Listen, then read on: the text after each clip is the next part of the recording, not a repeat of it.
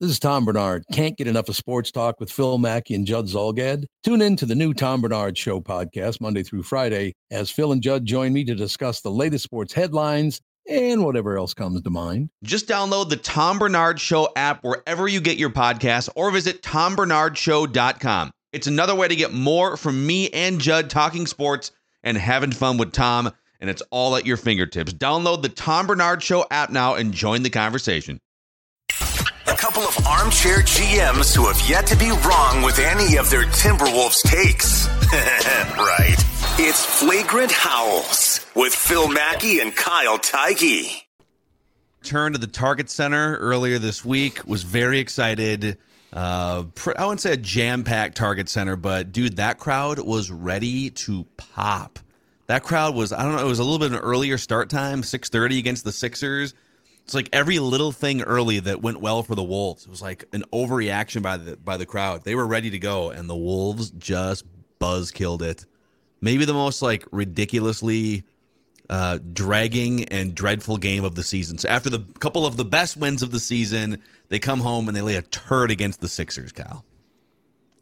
Yeah, I felt so bad because I woke up that next morning and I, like we were joking about before, you were all over my timeline. You were in all in this same outfit, like, by the way. I'm literally yep, wearing same outfit. I haven't changed in three days. It's actually haven't showered. That's, that's when you really know you're into the content game. No, uh, you were all kissing babies, taking photos. Um, a good first quarter for the most part. Uh, I think the highlight of the game itself was I don't know if you caught this because you were there, but Finch was like mic'd up, and right at the end of the first half, he just went in on uh, the officials, and it was great. Like you never was he saying like like I need to just, know what to tell my guys at halftime or something? Like what? Yep, yep. And then he he must have said like everything is or every time, and then the ref was must have been like, oh, every time. I get into those arguments with my wife all the time when I say something dramatic, and she's like, "Oh, every time." It's like, okay, no, not every time, but. Uh, and then he brought up good points. He was like, they have one, their starting lineup or starting five has one foul, and you know they've taken all these free throws and stuff. So they didn't lose that game because of officiating, or well, maybe maybe because you were there, but uh, they just didn't play that very well. But it, it, reminded yeah. it reminded me watching that game because they had no answers for Embiid and that Sixers team. I know they were without Harden, but they're really good. Like they're kind of hitting their peak too. They uh, outscored the Bucks forty eight to twenty eight over the weekend to come back. But uh, I don't know if you. I'm sure you've seen Billy Madison, but it uh, yeah. it reminded me of uh, in the decathlon kind of segment of that movie when they're playing instruments and like the bad guy like plays this violin like an absolute pro, and then Billy Madison like takes a couple puffs into his flute and then kind of looks over and he's like, he's good. Like that's yeah. kind of what the game was. It's like the Sixers are actually they're good and we're just okay. So uh, that's a tough one to drop, but yeah, we have one more game at home against the Nets, and now it's kind of back to the roller coaster. Are you going to be able to pick that one up, or are you going to kind of free fall here? Yeah, and we will do. Uh, I think at this point we need to do episodic Western Conference playoff picture updates because it really is that dramatic and tight from the five seed all the way down to the thirteen seed. It's very tight knit, but yeah, it just kind of felt like, like I said last week, I'm out of the prediction business for the most part. I did relapse on write that down this week on Mackey and Judd, and I did predict they would win their next two games and get three games above 500 for the first time all season. But um, it's just like yeah, you come back home you got a couple extra days off. The Sixers are coming off scoring 147 points, like you said, on a back to back on the road, and you get smoked. You know, I'm you know, I'm not going to sit here and, and you know they deserve the rest of the season to see how this plays out, but it's losses like that to just make you like bang your head against a wall as a Wolves fan. Yeah, and it. I mean, there was just weird things that game. Like Austin Rivers played and he didn't give you anything, and you just uh, coming off of a game where you score 138 points and you're like, wow, this offense is humming. To just, I mean, I really drew no excuses. The bad loss. I mean, they we're, we're getting to this point now where, like, again, you need to win every possible game you can because there's so many other teams in the West, whether it be the Grizzlies or the Sun, all these, the Mavs, like they have weird injuries or they have other off the court stuff. So every game you can win is important. But uh, that was one of the few games where I just was kind of like, I don't know, just missed a lot of shots, had no answer for Embiid. Should Rudy Gobert, who he traded all those picks for, be the answer for Embiid? Yeah, I guess, but Embiid is just to me the closest thing I've seen since like a Shaq. I mean, I've seen him. He is such a huge human being that uh, even the best version of Rudy, I don't think was going to slow a guy like that down. So, uh, yeah. tough loss, but yeah, I think you play you play the Nets again at home on Friday. The Nets play on Thursday tonight, so you get kind of catch them at the right time. But but we'll see. Like I said, the prediction business with this team is every time you think they're going to zig, they zag. Uh, let's get to a few Karl-Anthony Towns updates here from uh, from Chris Finch at practice today. So I'm gonna this this first one's from Jon Krawczynski, our friend at the Athletic. Chris Finch says Karl-Anthony Towns has started doing two on O work with uh, player development staff. Still has the process of ramping up before joining actual practice. No timetable yet for a return, but a step in the right direction. And then Finch added, "This is from our guy Dane Moore, who you are uh, a part of uh, his Dane Moore NBA podcast." And Finch said, I don't know when he'll begin actually practicing. I would imagine we could get him into some five on O stuff coming up here soon, but I haven't had that conversation yet. Um, and then there was a reference to, to, Cat is kind of, he's kind of chomping at the bit, and maybe he wants to do more than uh, the Wolves are allowing him to. And uh, one more thing, Finch said it's possible, depending on when Karl-Anthony Towns comes back, that maybe you're strategic and he comes off the bench to start with that, depending on what the minutes are. In any event, he's not necessarily super close to returning, and the games keep peeling off the schedule here, Kyle. So, as I've said kind of all along, it's this crazy circumstance where you are going to plop a third team All NBA unicorn back on this team with like, I don't know, 10 games to go, whatever, 12 games to go. And he could either be the final piece to complete this puzzle and you take off and boom, you're just a totally different team going into the playoffs, or the chemistry could be weird and the fit trying to get you know he's never played with Mike Conley before. Anthony Edwards is kind of a different spot than he was before the injury, and uh, it could sort of derail you as you figure out. I have no idea which path uh, it's going to go down, but he has made some progress, I guess. Yeah, and it's been. I mean, we've kind of talked about it for months ever since he went down in November against Washington, but uh I don't know. I, it, the whole thing has just it's been handled weird. It leads to conspiracy theories. I don't think anyone specific gets 100% of, you know, our classic blame pie, but I think everyone also gets a little bit. Um our, my Jack Borman who runs Canis Hoopus actually wrote a really good thing on Wednesday about just kind of like an update on what you just read, but also too just kind of being like I think the team could have been better here. Someone someone could have just come out and been like, "Hey, listen, this was actually worse than we thought. The four to six week thing, which was put out by Woj at the time, that's not true. Like it just we we got to.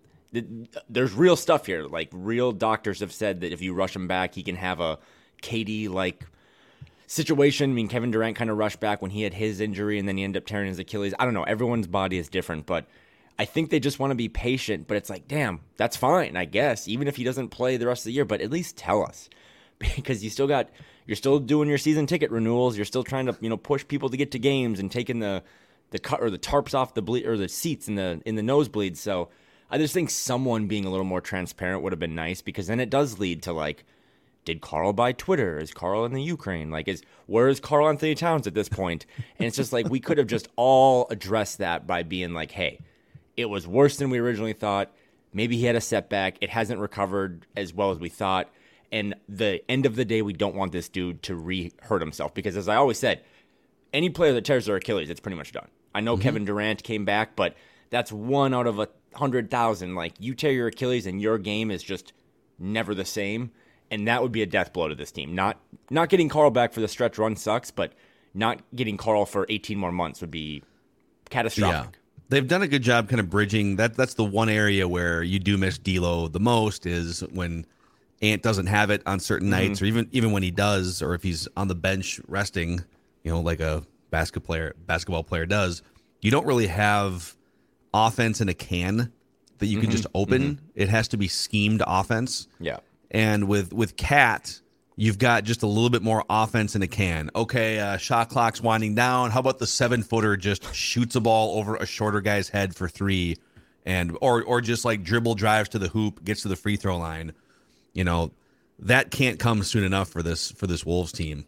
Um, I have another question too uh, on the Gobert front, since we're kind of rifling through some of these topics, and then we do have a really fun. So someone uh, answered our sort of tongue-in-cheek challenge of what are the best Timberwolves trades in history? Are there good? Are there good Timberwolves trades that we can find?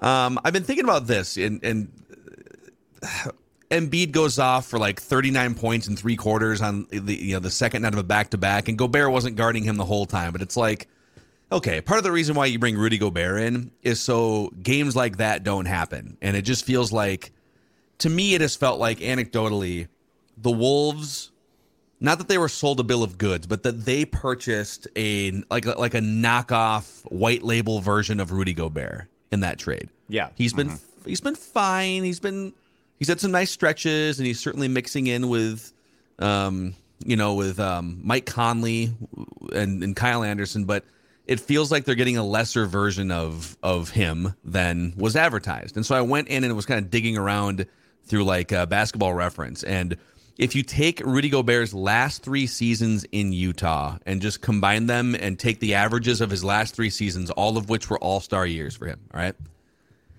And compare it to this year, his numbers are down two and a half rebounds per game versus the last three years in Utah, a full block per game.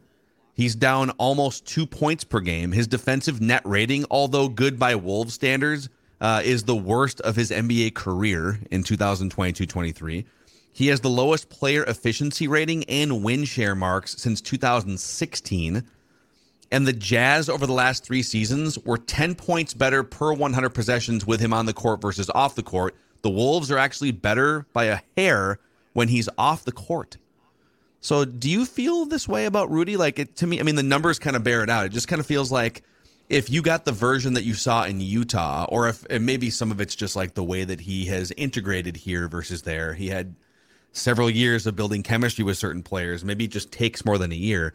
Kind of feels like the like the Wolves went to the uh, corner of a street in Midtown and uh, and like bought some fake Oakleys or something. That's that's what it feels like for this uh, first season of yeah, Gobert to me. And that that's the concern, right? Like it uh if you don't if you don't get the I mean you paid a premium and if you're not even getting the premium version, then it's like, well, you already were kind of taken raked over the coals for paying a premium, uh, and now you're not even getting you know that you paid a dollar thirty for a dollar asset. Well, you're not even getting a dollar asset. You're getting eighty cents. So it's been the concern ever since he showed up to camp.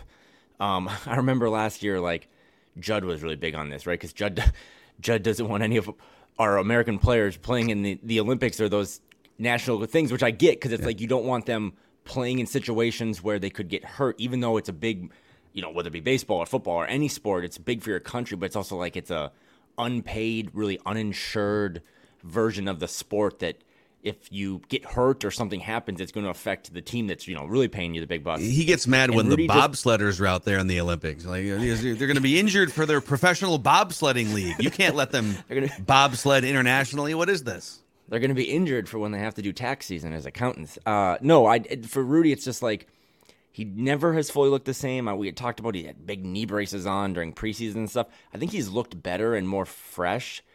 But yeah, it's still like I don't know. I don't. This is the worst take ever because there's no take involved. It's just like I don't. You just hope that it's still a level of getting comfortable because you can see if you watch enough hoops now, like when players aren't comfortable or they're new or the chemistry's weird, you can see that on the floor. And sometimes I see that with Rudy. I don't know if it's. I mean, he did have a block against Embiid where Embiid was kind of under the basket and Rudy had to like kind of like he got kind of pushed under and then had to like double jump and he swatted the thing out to the three point line and then like mm-hmm. I think Melton caught it and hit the three anyway. But that was like a, oh that was Rudy just standing straight up, jumping straight up and getting a block at the rim. That was pretty impressive. I don't think Rudy did that in October or November, but it's a concern, man. I mean, it's just one of the many that you add to the you took a gamble like you didn't go all in on a 23 year old you went all in on a guy who's you know odometer has more miles but to the to the other point like Embiid cooked everybody on the Wolves and outside of I think Ant went 5 for 10 from 3 the Wolves shot 6 for 26 the rest of the team um not a good game for Rudy had 6 and 9 no one did but I thought Rudy's been really good these last couple weeks but it's something to monitor I mean you know, it's something to talk about in October, right? Like when he does get this summer off, he doesn't have any Eurobasket things. Like maybe this training camp will be the first time where he's really able to rest his body. But you need to get Rudy. You need to get the best version of Rudy to make that deal even close to something that was fair for and both sides. Think, and what's tough is you know he you know they they purchased this basketball asset at age thirty, and you kind of knew that. You're, you're basically just in a race against depreciation here. You're it's a it's you're hoping he you know that he's going to erode and you're hoping that you sort of beat the clock. And anytime yeah. a 30 year old NBA player um, with, and he's for for I think for a big guy, he tends to profile a little bit more like the Tyson Chandlers who and maybe the Dikembe Mutombos in terms of skill set, and that he's not relying on like an offensive blow by you game. Yep. To to if if he can block shots and grab some rebounds, and even if he has to scale back to like 24, 25 minutes, I could see him being effective. The you know, the profile of his style of play into his 30s but you're with his supermax contract and with what you gave up, you're not looking for like the 36 year old Dikembe Mutombo. You're looking for like the in his prime player here, and it yeah. kind of feels like he's in the first year with the Wolves. He's already emerging into like the the diet version of Gobert here, and I don't know. I, I hear what you're saying in terms of oh, if he has an off season where he's not playing internationally and he can just kick his feet up. In theory, he should come back fresher and healthier, but that doesn't help them in the first year of a deal in which yep. like you didn't you didn't trade for him so that oh in a couple years when he's done playing international basketball you can get the full version of him. I don't know that the full version of him exists beyond the age of 31, 30 31. I think it I think you're only going to get lesser versions and the question is can it still be enough for you to win as big as you want to? Or do you have to just look at this and say this is the other big question. You know, I don't think he's been like awful for the Timberwolves, but is he something that you want to have around for the next two or three years based on what you've seen this season? And would they be willing to swallow their pride and trade him for like 25 or 50 cents on the dollar compared to what they gave up? It's going to be so fascinating to see here in a couple months how they handle this. Oh, and that's going back to our previous topic. That's why, to me, if every doctor, whether it be the Wolves doctors or, I mean, at this point, Karl has his own. I mean, everyone has their own doctors. Uh, if everyone is lockstep that Karl can come back and not risk any further injury, then Karl should come back with one game left, even. Like, you just need to see, as much as we think this is Ant's team moving forward, and yes, that's the case, it's still like the bet was made on Karl and Rudy. Those are the guys that need to show you they can fit. Because you're never going to trade Ant, but you might trade one of those two guys. So that's why you just need to get as much sample size and data as possible. But yeah, I mean, the the off season to rest and not play Euro basketball is just all a pipe dream, right? It's just hope. Mm-hmm. Um, but you also wonder too, like, okay, if if Rudy Gobert in his peak was an A plus, and now the Wolves have are getting a B plus version, can he stay at like a B plus level for the rest of that contract, or is it like, nope, next year it's a B, and then the next year after that it's like a C plus? You know what I mean? Like, is is he plateauing at just a new level, or is he continuously declining? So, yeah. you know, tenth tenth rated defense in the league. Haven't done that since Kevin Garnett was around. So I think his impact is still there. Um, I think his blocks have gone up a little bit, which gives me hope that maybe something fresh is happening. He did get the All Star break uh, to kind of ice his knees, but uh, yeah, that's just one of the many things that you would hope, right, Phil, that they they discussed uh, last July when they made the trade. Is like, listen, we're we're trading for this 29 year old all time defensive player, but uh, he does turn 30 and yeah. he's going to continue to age. So yeah, I, am with you on the Dikembe stuff. I think he could still be good at 34 because he doesn't, you know, he doesn't, he has a lot of miles on his legs, but he's not like an offensive, they're not dependent on him, right? It's a lot of defense, a lot around the rim stuff. So we'll see. But yeah, I mean, he didn't look good against Embiid, but I, I to his credit, I thought he looked pretty good the week and a half prior. You know, total side note here as we're, as we're talking. Get ready for one incredible night of rock with Static X. And Sevendust. Machine Killer North American Tour. Saturday, May 18th, Myth Live. With special guests, Dope and Lines of Loyalty. Tickets on sale now at mythlive.com or etix.com. Don't miss Static X and Sevendust. because it, it, this this really has we started doing flagrant howls right before the Gobert trade. So like the Gobert trade is gonna gonna always be this this flag in the ground for the launch of this uh, this Timberwolves fan community that you guys are helping us build and grow here on SKOR North. But the um, the Nickeil Alexander Walker episode that we did, I guess it would have been like two or three days ago, is one of the most consumed episodes of Flagrant Howls we've done since like like the off season Gobert stuff was a different planet. Like we came mm-hmm. out of mm-hmm. the gate hot but it's one of the most in terms of like since the season has started. And that's what this this this fan base when Nickeil Alexander Walker checked into the game, they gave him a loud ovation. It's a smart, perceptive fan base, and you know this, especially your work at Canis Hoopus for those years. you know this this fan base has just been crapped on time after time, especially for the last twenty years, and for them to be as engaged as they still are, understanding the value that Nickeil Alexander Walker has brought in the you know handful of games since that trade, to give him a loud ovation, and for just anecdotally on our end, for us to see that wow, like us talking about him is more popular than almost any episode we've done since the beginning of the season. I just thought that was kind of cool. No, and uh, obviously the Timberwolves are like my specialty, but you uh, also have overseen Minnesota sports for much longer than I have, uh, and I constantly say it's it's not it's not gaslighting or you know, propaganda. I think this is like the best one of I think this is the best city for for fans. I just at all levels, whether it be the Vikings, the Twins, the Timberwolves, anything, um, you know, in the men's sports have been like you said, crapped on. Um, whether it be what we talked about at the top with transparency or just anything when it comes to injuries or what's going on or even in this it's just like i heard someone else that was at the game on on tuesday was like yo this place is ready for like playoff basketball and i was at mm-hmm. that, pl- that play-in game against the clippers and all the grizzlies games um and it's just that's why you know whatever Marc Lore and alex rodriguez their visions are whenever they decide to venmo Glen next um they have a real opportunity here that this this fan base has been dormant but man, real smart basketball community. And that's again why it gets so frustrating and the conspiracy theories grow on certain topics. It's like if you're just honest with them, they're gonna take it well. Like it's it's you coined it. It's the Eminem from Eight Mile. Like they know everything that's been said about them. They're very self aware. Um, but to this too, it's like that was crazy, right? You and I just talked 40 minutes about trying to get Nickeil Alexander Walker a max contract, and it was one of our best episodes ever. So yes, thank you again to everyone that listens to this and supports us because this is a this is some of the most fun I've ever had talking about this yeah. team that even that a 500 basketball team. It's been a lot of fun. Yeah, and they still well, this might be a good segue into if you're ready for it, the Western Conference playoff picture update. Are you prepared? love it, love it. Okay, this is your Western Conference playoff picture update on Flagrant Howls. So, despite the buzzkill loss, the Timberwolves remain right in the thick of things here. Now, they did slide down from the six seed to the seven seed. So the Nuggets up at the top, they're clear of everyone by seven games. Uh, the Nuggets are pretty much smooth sailing yeah, at this point over. into the number one seed.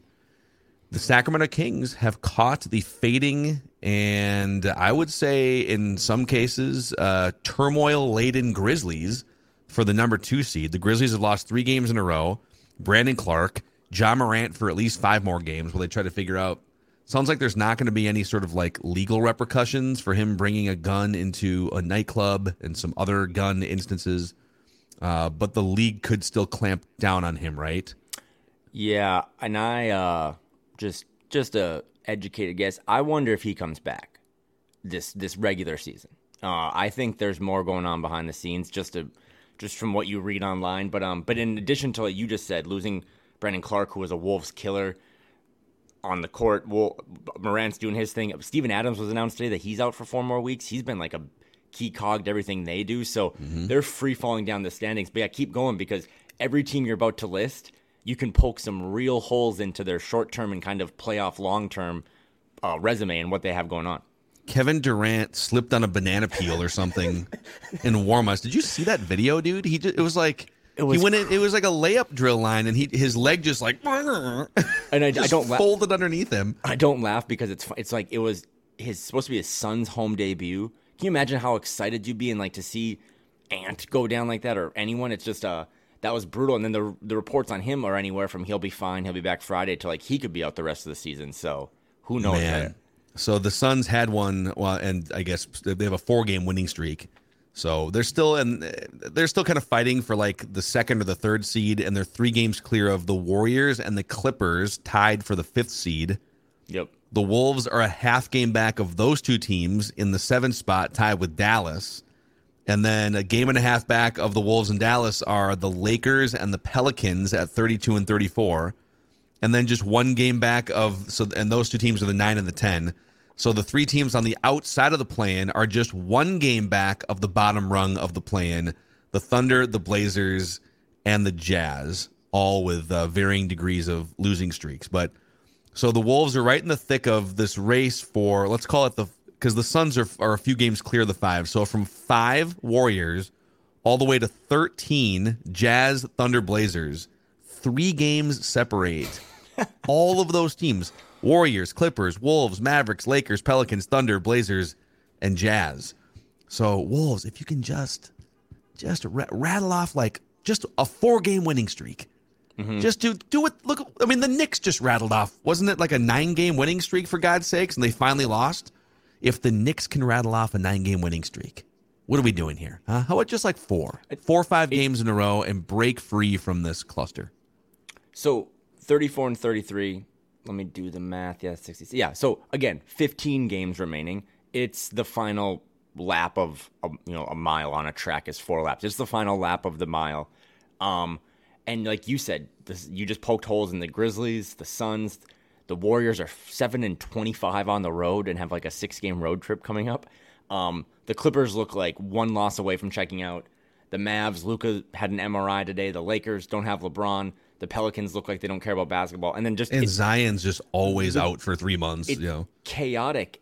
And like you said, to go from anywhere from five to thirteen, um, even after a pitiful performance against the Sixers, I'm pretty confident in saying I'll just you know, like I said, knock on wood, but write that down. Like I, the Wolves are going to make one of the top ten spots, but man, if you you can really do yourself, it seems like everyone right now is kind of on the ropes in the West, just like trying to, you know, recover or deal with an injury or deal with an off the court thing. The Wolves have their own major injury. We just talked about it, Karl-Anthony Towns. But man, if you could just string together a three game winning streak, could really separate yourself from, you know, last year it was great, Phil, to be in the play-in game. That was fun it took 17 years off my life, but you advanced and you got in the playoffs, it would just be way cooler to not play in that game.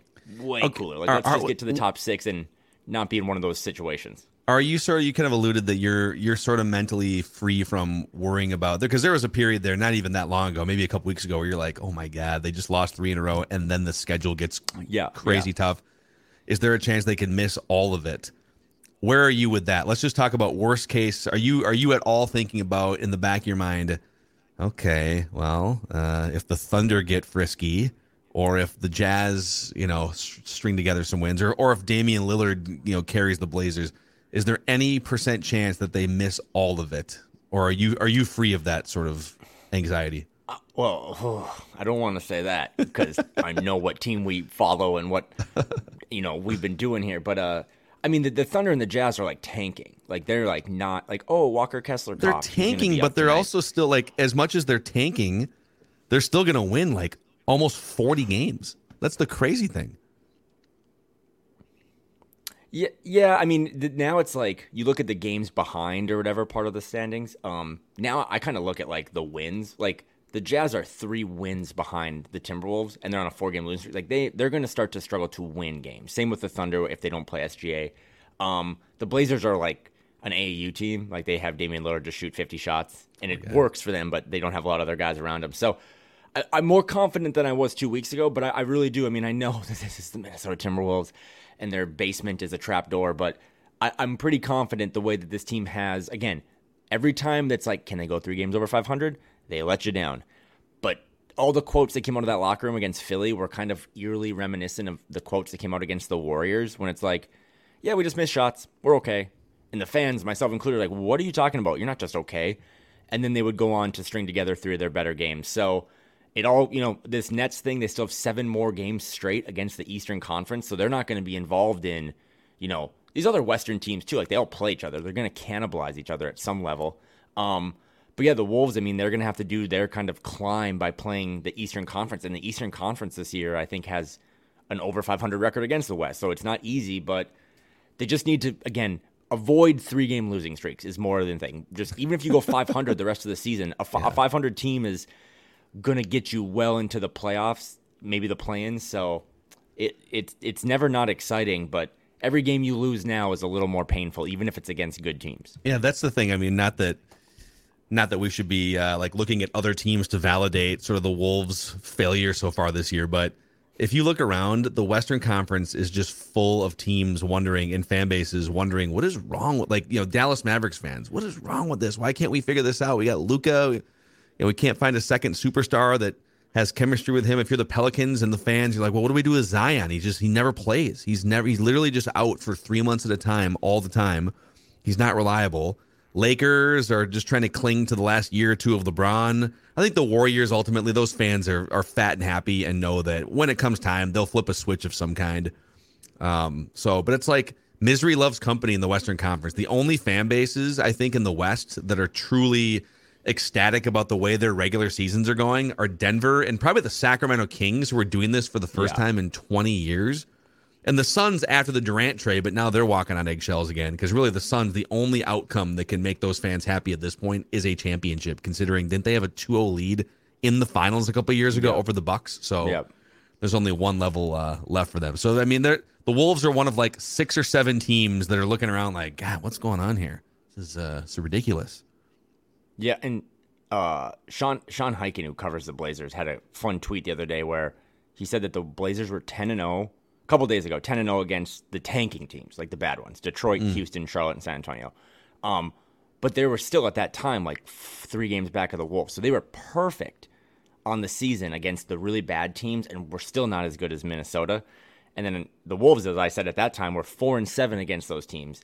If they were 11 and 0, not doing the what if game, just comparing, if they were 11 and 0, they would have been 41 and 25 and two yeah. games clear of the second seed. So it just shows you like just comping other teams the Blazers are also have a like a paper mache floor that's like they're only even in this because they take care of business, mm-hmm. right? The Wolves are really in this because they play up to the level of their competition when need be, like the Kings on the road, like the Lakers, and then also just welcome in the Pistons and say, you know, run all over us. So crazy year, probably one of the biggest parity years ever. I mean, by th- by March, man, when the brackets come out for college, you know who like the two or three teams that are going to win the finals are. And I don't know. I, that Nuggets team has holes. The Suns, you know, it all is tied to KD's ankles. Um, the Celtics have floundered. The Sixers, the the Bucks have some question marks on their bench. So really fun year if you're into the NBA because I don't remember the last time on March 9th that there were still this many teams kind of in it.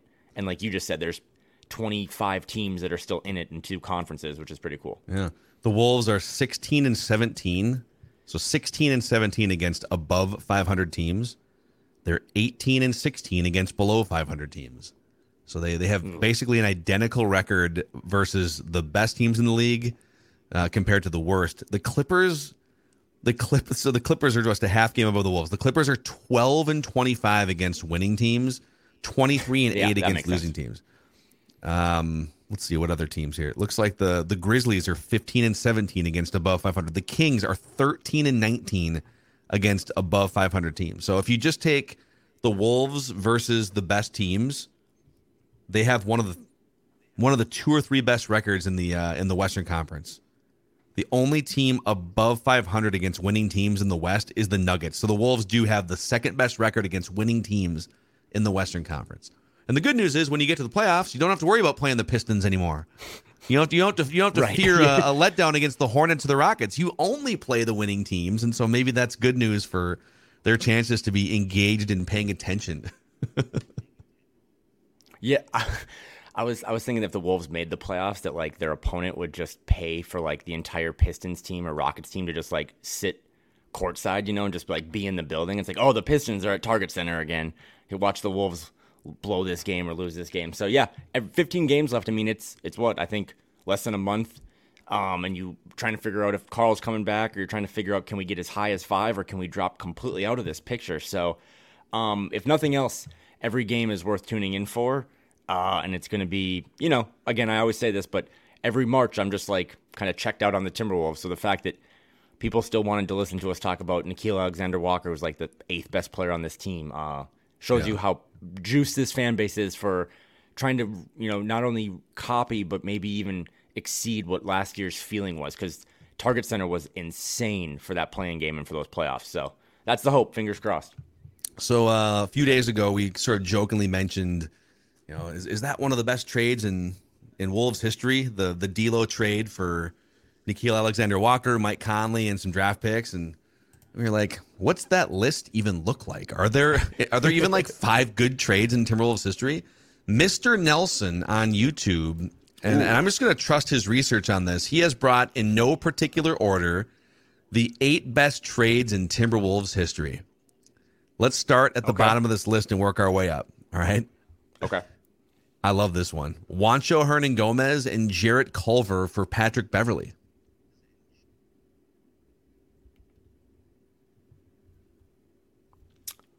Say that one again. Oh, Say that one. I think out. our I think our internet connection might be uh might be on the fritz here.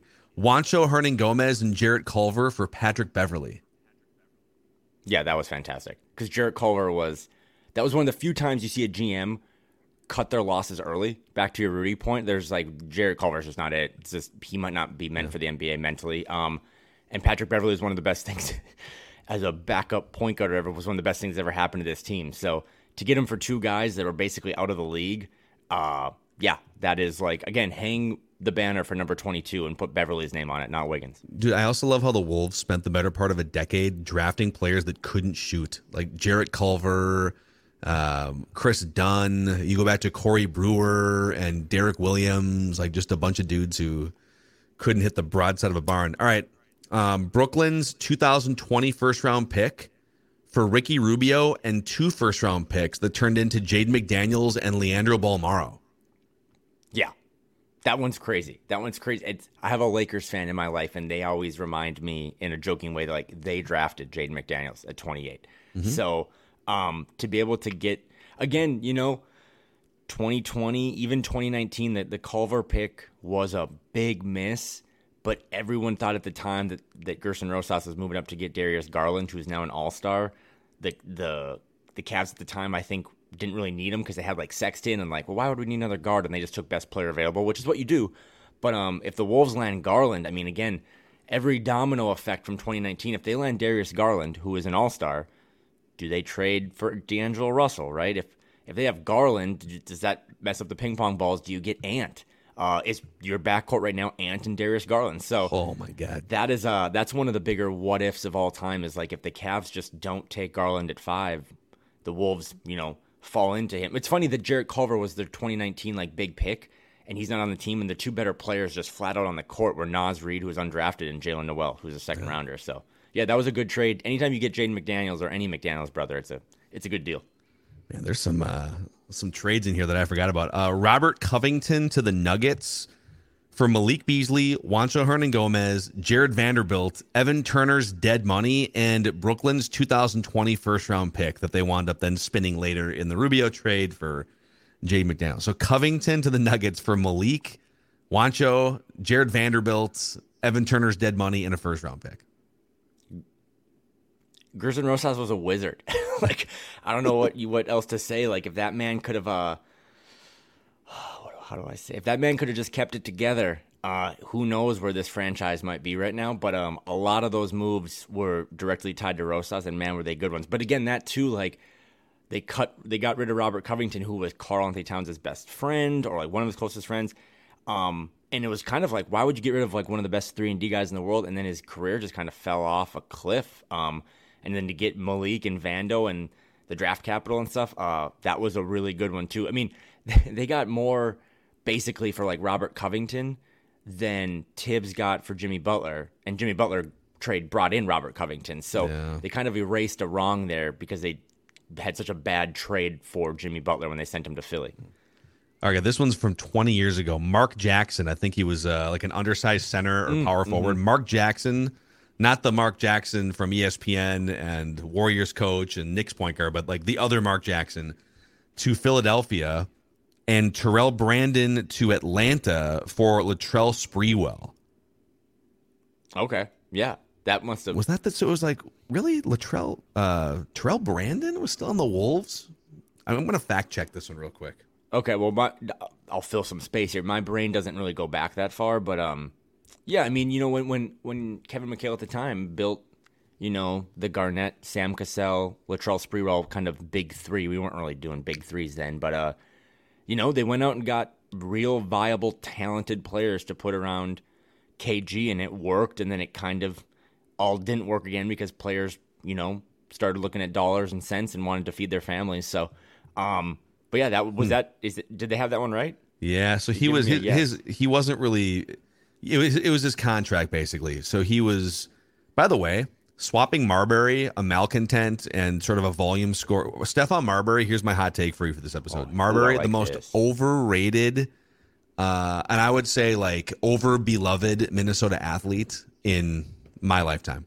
People still like fawn over them. Oh, what what could have yeah. been Marbury and Garnett? You know what could have been? Nothing. Marbury was a losing player his entire career. Terrell Brandon was better for the Timberwolves than Stephon Marbury was. That's my hot take for you. And the Wolves made a huge mistake on draft night by trading Ray Allen for Stephon Marbury. Yep. Yep. Imagine K now KG and Ray Allen teamed up later with Paul Pierce and won a championship. Imagine those guys playing like a decade together in their twenties. The Wolves might have won some chips. It, it's it just is a reminder of that. If you're still here, I know we just said the fan base is awesome and thanks for helping us grow this little pod, but there's really no reason for you to be here. Like you, you should have left because it wasn't just one or two years of incompetence. It's been failure after failure to surround. You know, this team hasn't lacked good players like historically. It's just they've lacked the kind of supplementary players to put around them. So the one time they kind of hit it right and the trade you just mentioned and they put the right pieces around KG, it worked. And now moving forward, you know, they put a lot of dudes around Karl and it didn't really work. And now the hope is is that if Ant is the future, putting the players around him, you know, starts with Rudy, maybe continues with KAT that um, if nothing else, nothing has changed in this league. It's a talent driven league. More than any sport, I think, in, in the world. It's all about elite talent. And if you don't have it, you just got one of them, you're pretty much screwed. Anthony Peeler and Joe Smith to the Milwaukee Bucks for Sam Cassell and Ervin Johnson. Oh, that's a good one. Ervin Johnson was like low key good too. I don't know how a good like, defensive. Yeah, he was early fun. '90s or, uh, or early well early '90s and early 2000s big man. I feel like he doubled up the knee braces every night too. Like oh yeah, four, that guy was four knee braces across. That guy looked knees. like the Michelin man, dude. Like he had so many different pads and stuff on. He looked icing kind of his elbows yep. and both of his legs after games.